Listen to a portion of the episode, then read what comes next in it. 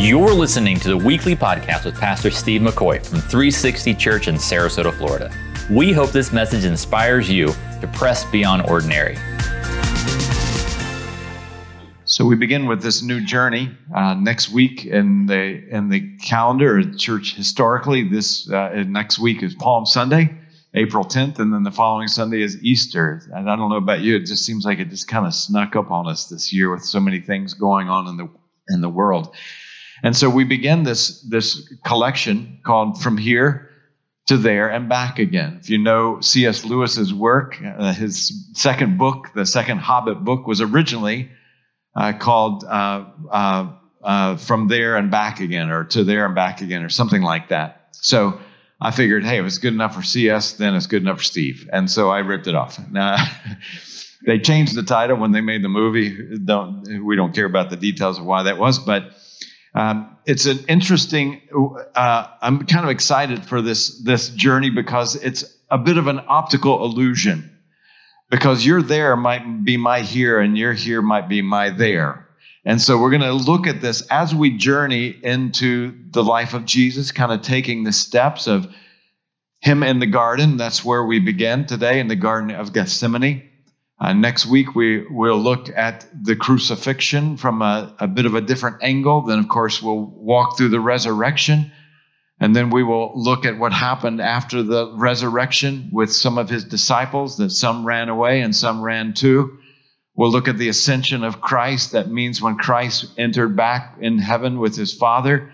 We'll look at the Holy Spirit as God dispersed the uh, Holy Spirit uh, into the world in Acts chapter 2. So, looking forward to this chapter. So, we begin today in the garden. And when, when Christ was in the garden, he prayed a prayer of being, not doing. It's interesting when we think about the garden and the prayer of the garden that we, we know that he was saying to the Father, If it would be your will, would you take this cup away from me? In other words, what I'm about to face, torture and crucifixion, would you take that away from me? And if it be your will, but Father, I want your will to be done. That's the famous words that he said. But he prayed for other things. And those other things we have the luxury of knowing in John chapter 17, written, recorded, I should say, by his best friend. And that, that matters in our conversation today.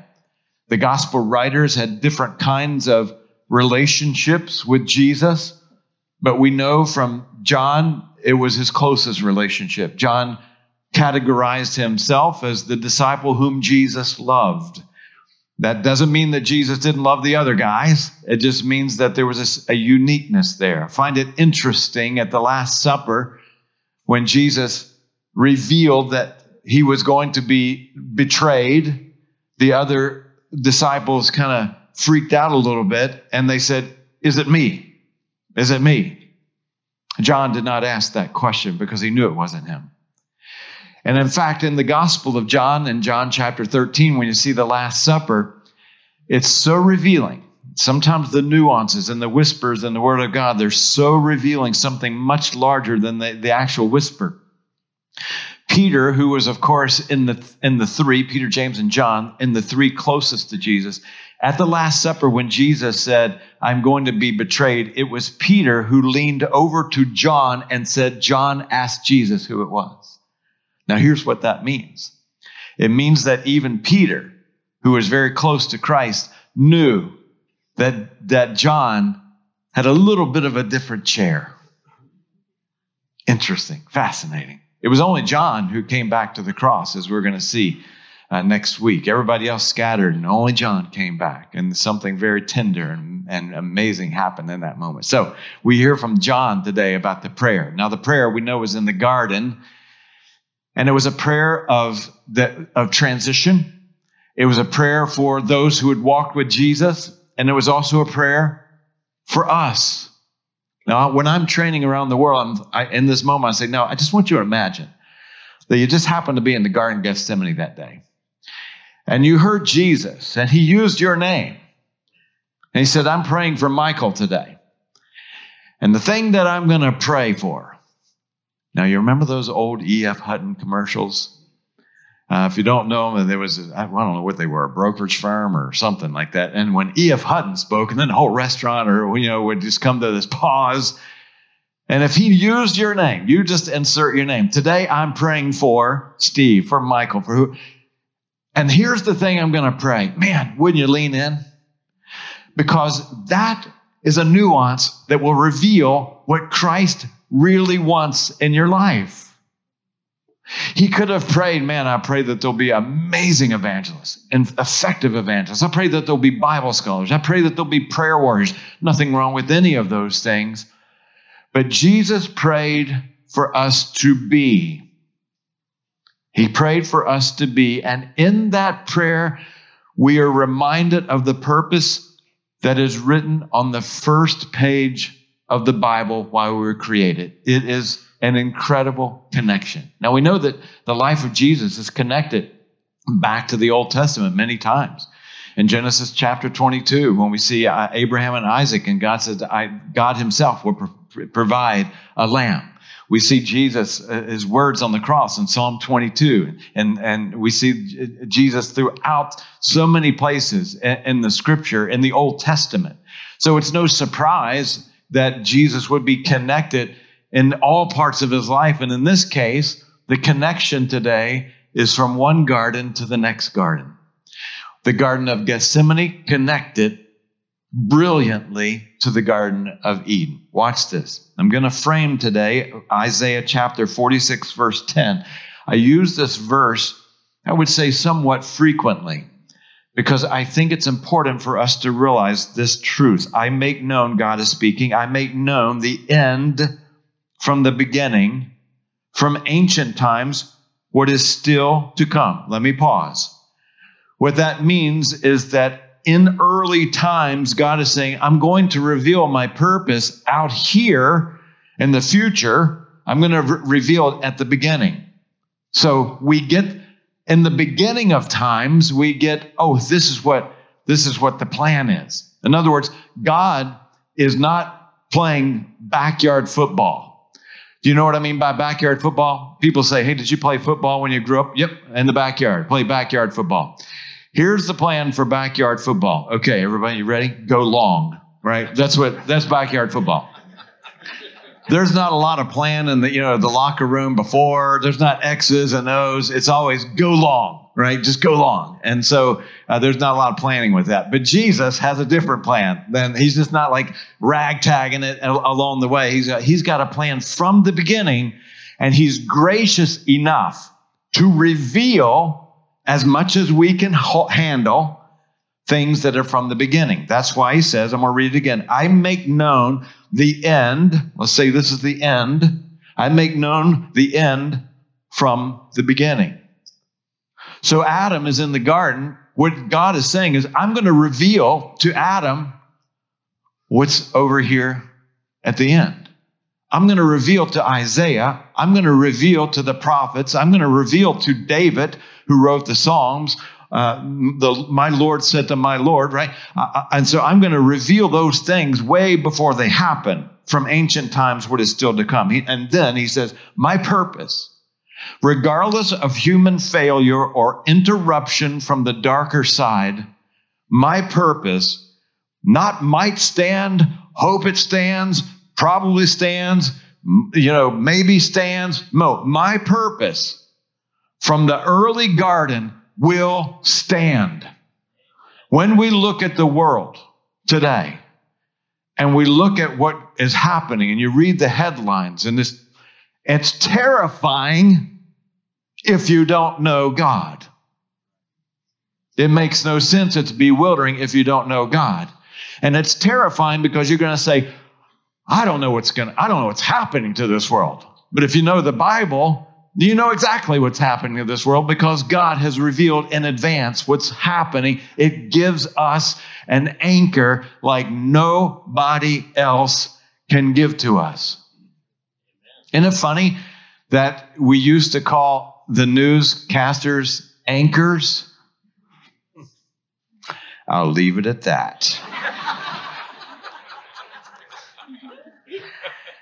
My purpose will stand, and I will do some of what I please. No, I will do all that I please. That's our frame. Now, when God created the heavens and the earth on the front page of the Bible, the first page of the Bible, they too had an assignment. You're like, what? A tree had an assignment? Yeah, the tree said, God said to the tree, make other trees. Every living thing that God created, He gave the capacity to make more of itself. Let me say that again, because I know some of you are just catching up to your caffeine. Every living thing that God has made, He has given the capacity to make more of itself. So I always ask this question, you know, like how many angels on the pin of a head and all this silliness. But does God still make orange trees? Well, he could if he wanted to, but he doesn't have to because he gave the orange tree the capacity to make up more orange trees.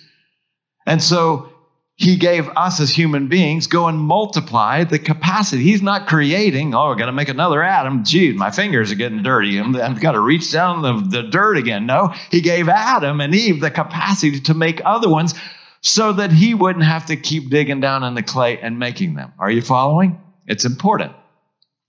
So when we find ourselves in the early part of the Bible, we see that they have an assignment. Here's another assignment that, that creation. In Psalm 19, the heavens declare the glory of God. That was an assignment for them.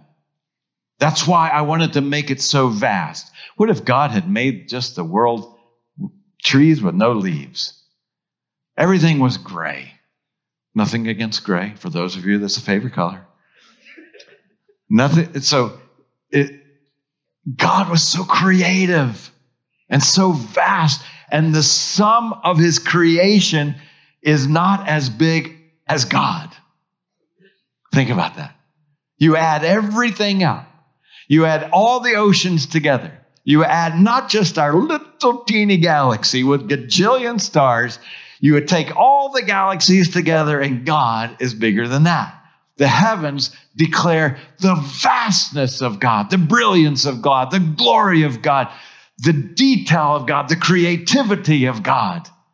That was the assignment. The skies proclaim the work of his hands.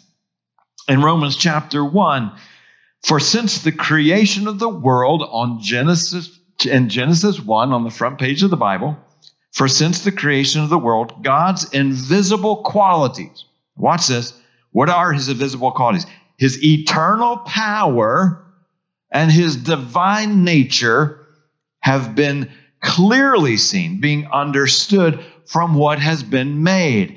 We as human beings need visibility. So, what has been made gives us an idea of the invisible nature of God, His eternal power. So, when you see a lightning storm, it's like, wow, that seems powerful. Well, it's not as powerful as the one who made the lightning storm, right? When we see, you stand on the horizon, you see that straight line of the ocean out there, and you think, it just seems eternal because it was made by an eternal God. So when you see creation, it is, it is, it has an assignment to show us multiplication, to show us the capacity, to show us all these things. But in all of its glory, in all of its vastness, creation could not do one thing. And that one thing has been assigned to guess who? Me. I'm just kidding. to us as human beings. To us as human beings. Now, watch this. And we're going to find it. Remember, we're going to find the end from the beginning. So, in the beginning, we're going to find well, what's the purpose of this whole thing if God's purpose is going to stand? So, watch in Genesis chapter 1, verse 26. Now we get to the creation of man and the purpose of why God made. God said, Let us make man in our image, in our likeness. We have not just been created in the image of God, we have been created in the our image of God. What do I mean by that? We have been created in the relational image of God. So you think, who is the our? If you're not familiar with this passage, who's the our? Are they angels? Are they beings in heaven? No.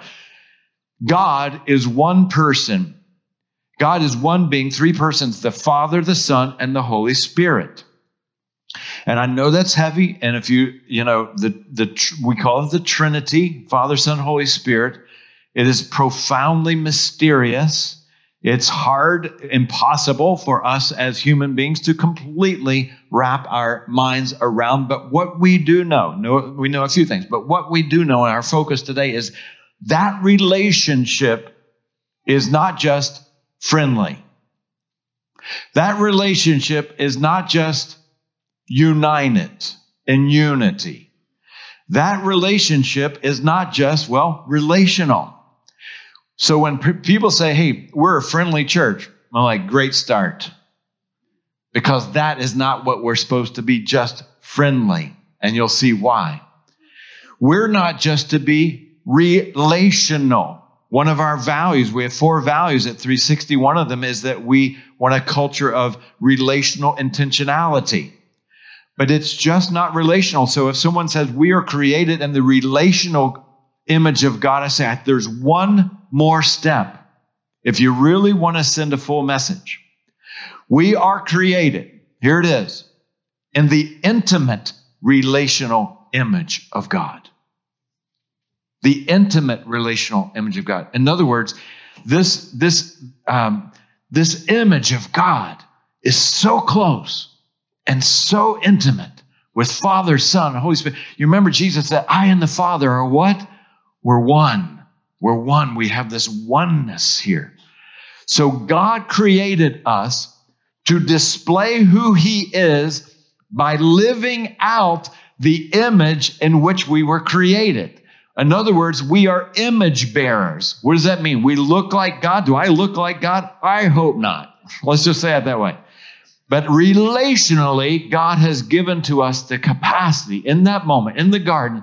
I'm creating you as image bearers who will multiply, by the way, not just people to live a life and get a job and work the garden and do all that stuff. I'm creating you. That's why at the end of creation, he said, It is not good for man to be alone because man couldn't live out the image bearing responsibility if he was alone. Who in the heck's going to have a relationship with? A kangaroo? Let's not go there either. Okay. We see this kind of surfacing from time to time. Ephesians chapter 5. Be imitators. I want to I underline the word imitators, but I also want to focus on the word, the first word.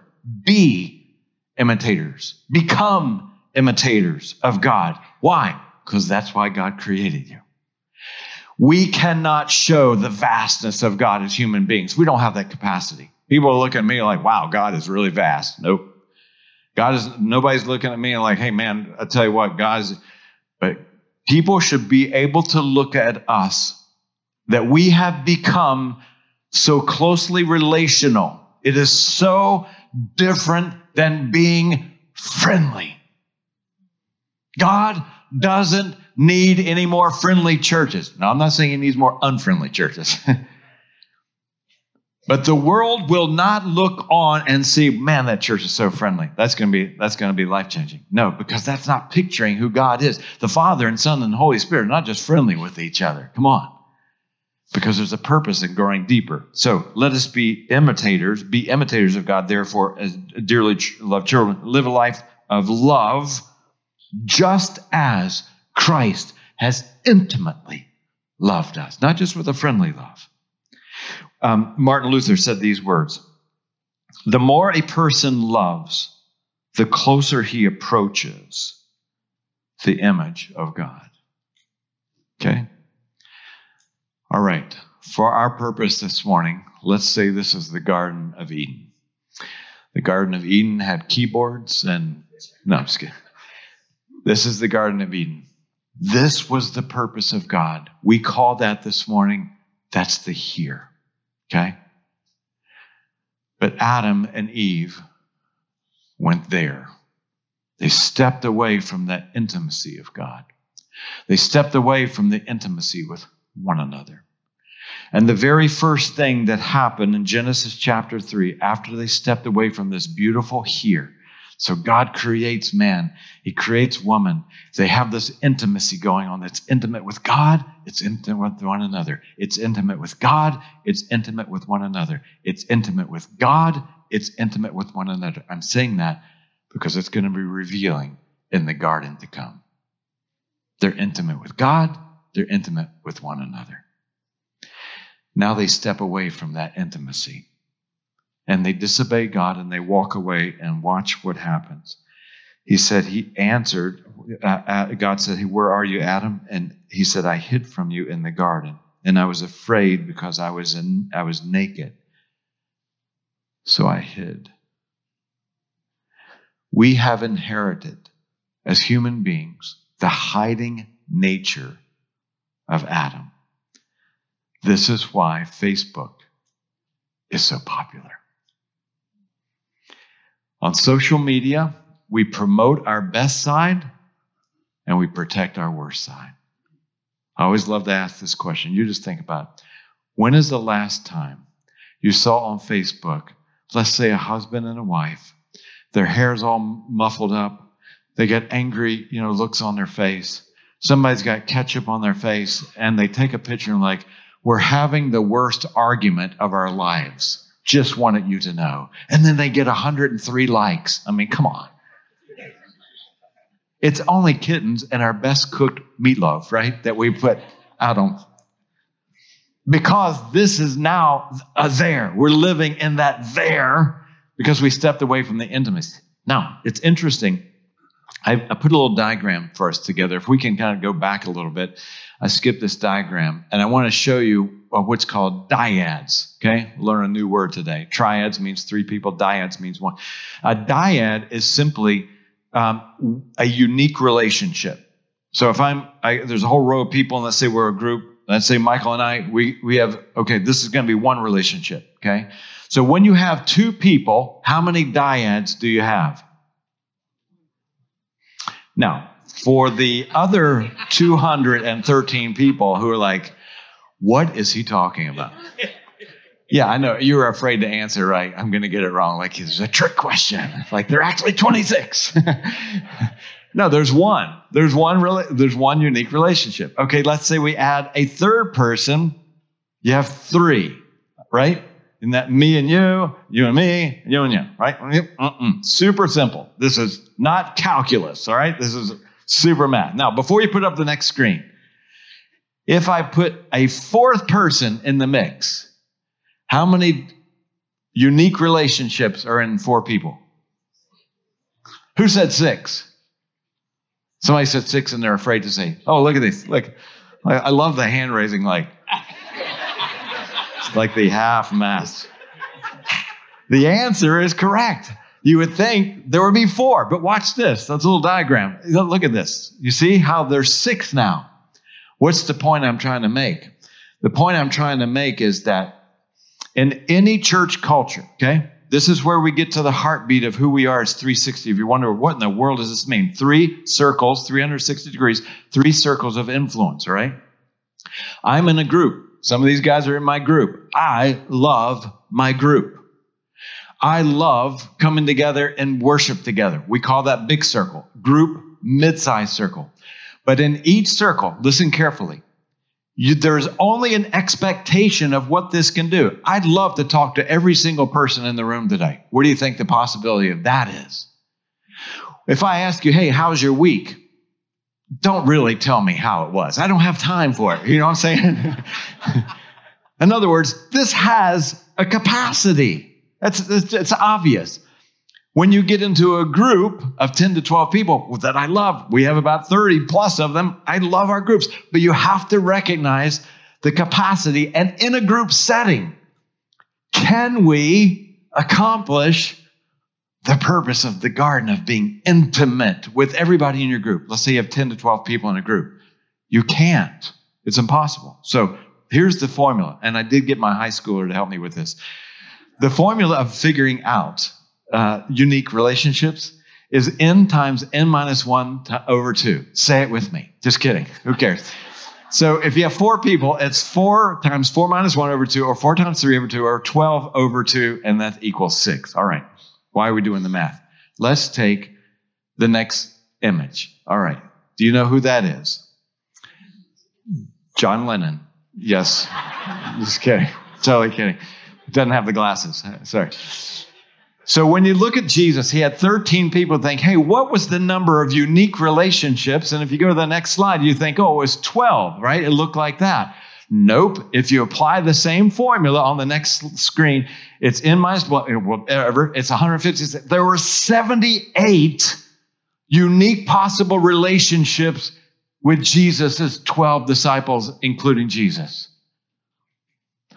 Now, how many people can you actually have an intimate relationship with? I promise you, it's not 78. Here's how it actually looks that's 78. So, do we say, hey, forget groups? Oh, no. Groups bring diversity, community, and uh, we're praying for one another. The groups are amazing. Hey, please do not hear this is not anti group. But we have to understand when you reach into a toolbox and you get a pair of pliers, most likely you're not going to hang a picture with it. It's a wonderful tool. It does a lot of things. You know, it can pull teeth. It can pull, you know, it can do a lot of things. I don't use a pair of pliers that often, as you can see, but it, it does a lot of things. but it doesn't hang pictures, you see? So when we planted this church, we said, let's have groups because they're wonderful. But if we are going to be imitators of God and the intimate love that he has and get to that intimate relationship, we must go add to the group and get down to this Paul, Timothy, Moses, Joshua, David, Jonathan, Jesus, John level so that people can look on and see intimacy in us and we bear out the image of God so that we can tell the world God's not only vast, but he is intimate with you. That's why we exist, if you ever wondered. Thank you for the aid of those are my family members, if you didn't know. I plant them in every crowd. We're always just hoping the applause will just be contagious. Apparently, it's not. I'm kidding. No, I'm not. Oh, come on. You've been great. It's awesome. I just I elicit applause and then I leave. That's my uh, that's my game plan.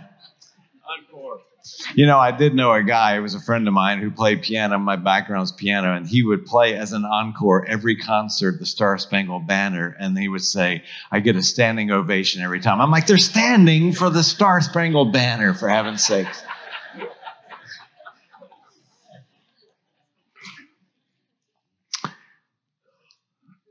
A.W. Tozer is the kind of guy that you read and have to get sit on a you know the side of a hill for uh, a few hours in one paragraph. But listen to this. It was so beautiful, I had to bring it to you. The yearning to know what cannot be known. We all yearn to know God. And we know that we can't know Him completely. And we know that the world around us doesn't know God if they haven't exchanged their old life for Christ's new one. So every human being, the yearning to know what cannot be known to comprehend the incomprehensible, to touch and taste the unapproachable. It arises from the image of God and the nature of man. Let me break it down in easy terms. God has intrinsically wired us to need intimacy because we've been created by an intimate God. Deep calls to deep unto deep. And though polluted and landlocked by the there, the here was beautifully intimate. And then Adam hid and stepped away. Deep calls unto deep. In other words, there's something deep in us that cries for something beyond Facebook. There's something in us that says there's something in that, that I want to know God and I want to know others in a closer, deeper way than just shallow, fill in the blank, friendly Christianity. It is the passion that drives me around the world, quite frankly, because of the responsibility that God has given to us and the wiring that God has given to us. Deep calls unto deep, and though polluted and landlocked by the mighty disaster of Adam's fall, mm, the soul senses its origin and longs to return to its source. Wow. Let me give you some real statistics.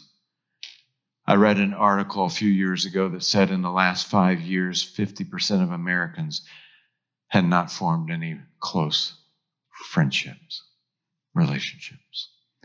2016, the United States Surgeon General said that the greatest cost to human, the greatest risk to human health was not cancer, nor was it heart disease. It was loneliness. There are countries around the world, Japan, Great Britain, India, that now have an official government position called Minister of Loneliness because they're recognizing that there was a pandemic.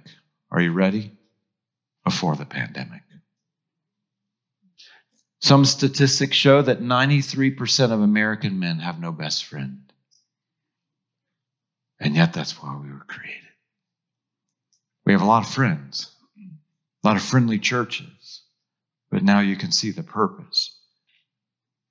Are we picturing to the world who God is? That is our responsibility.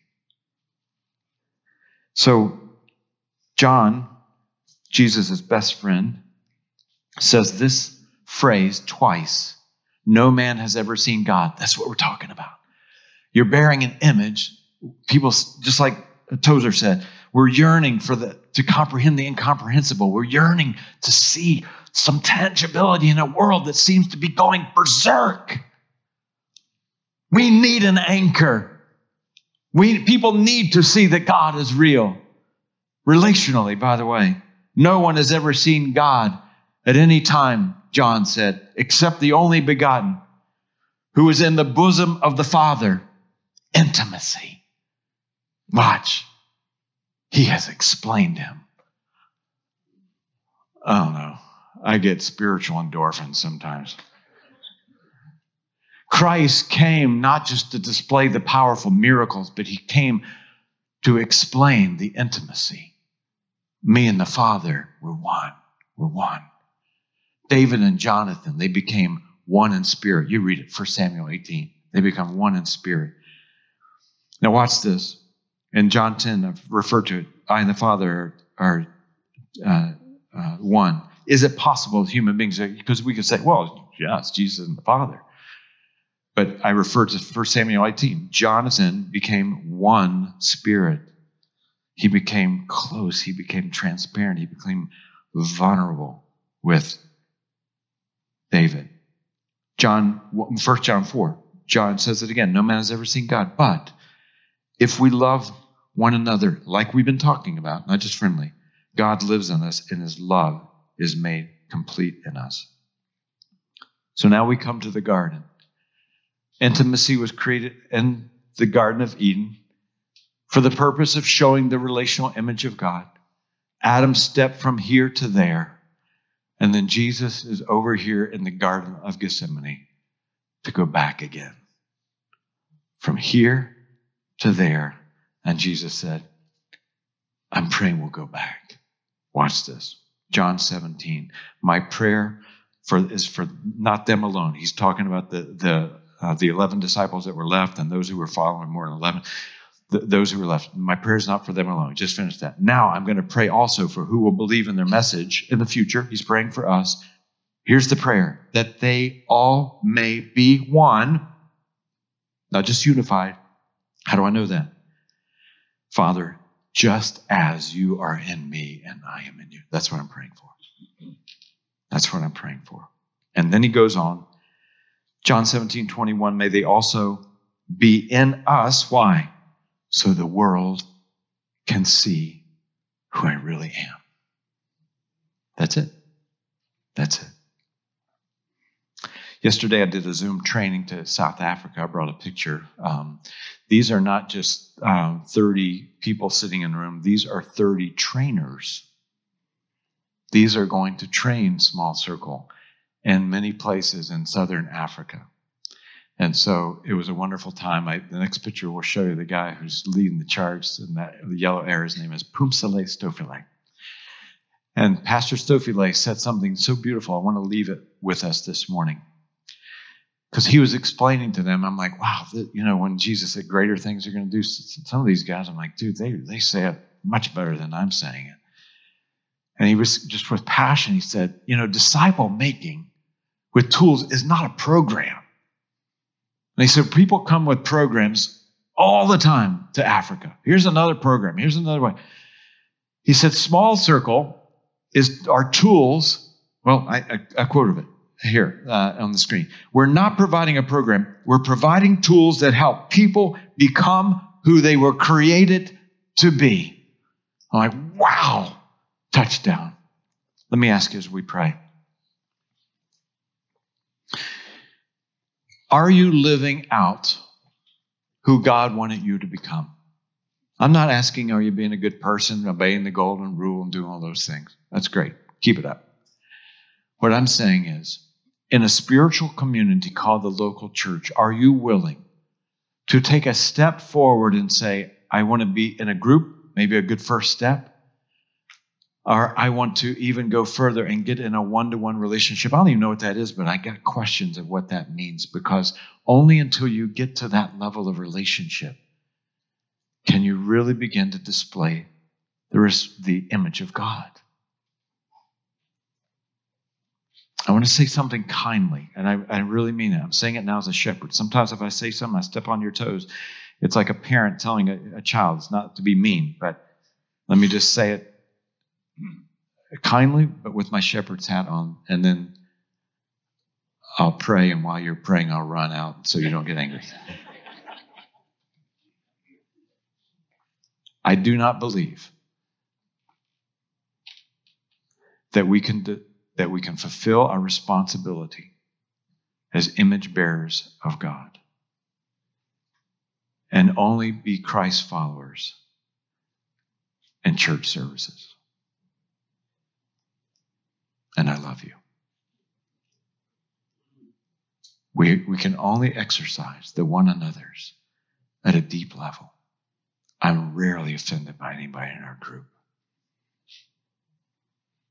When you get to that one to one level, you can be offended. And that's when you bear with one another. That's when you forgive one another. Listen. And then the world will get it. They don't get it for just a bunch of people being friendly. I watched the NCAA last night. There's a lot of friendly people. Yeah, there are a lot of friendly people. I'm going to ignore that comment about the team that I was rooting against, but anyway. it people are having fun. Sometimes they're having more fun we are. They're done with friendly. They need to see a relationship. Thank you for joining us, and special thanks for those of you who give generously to make this ministry possible. If you enjoyed the podcast, you can also subscribe or share it with your friends. For more information about 360 Church, visit us at the360church.com.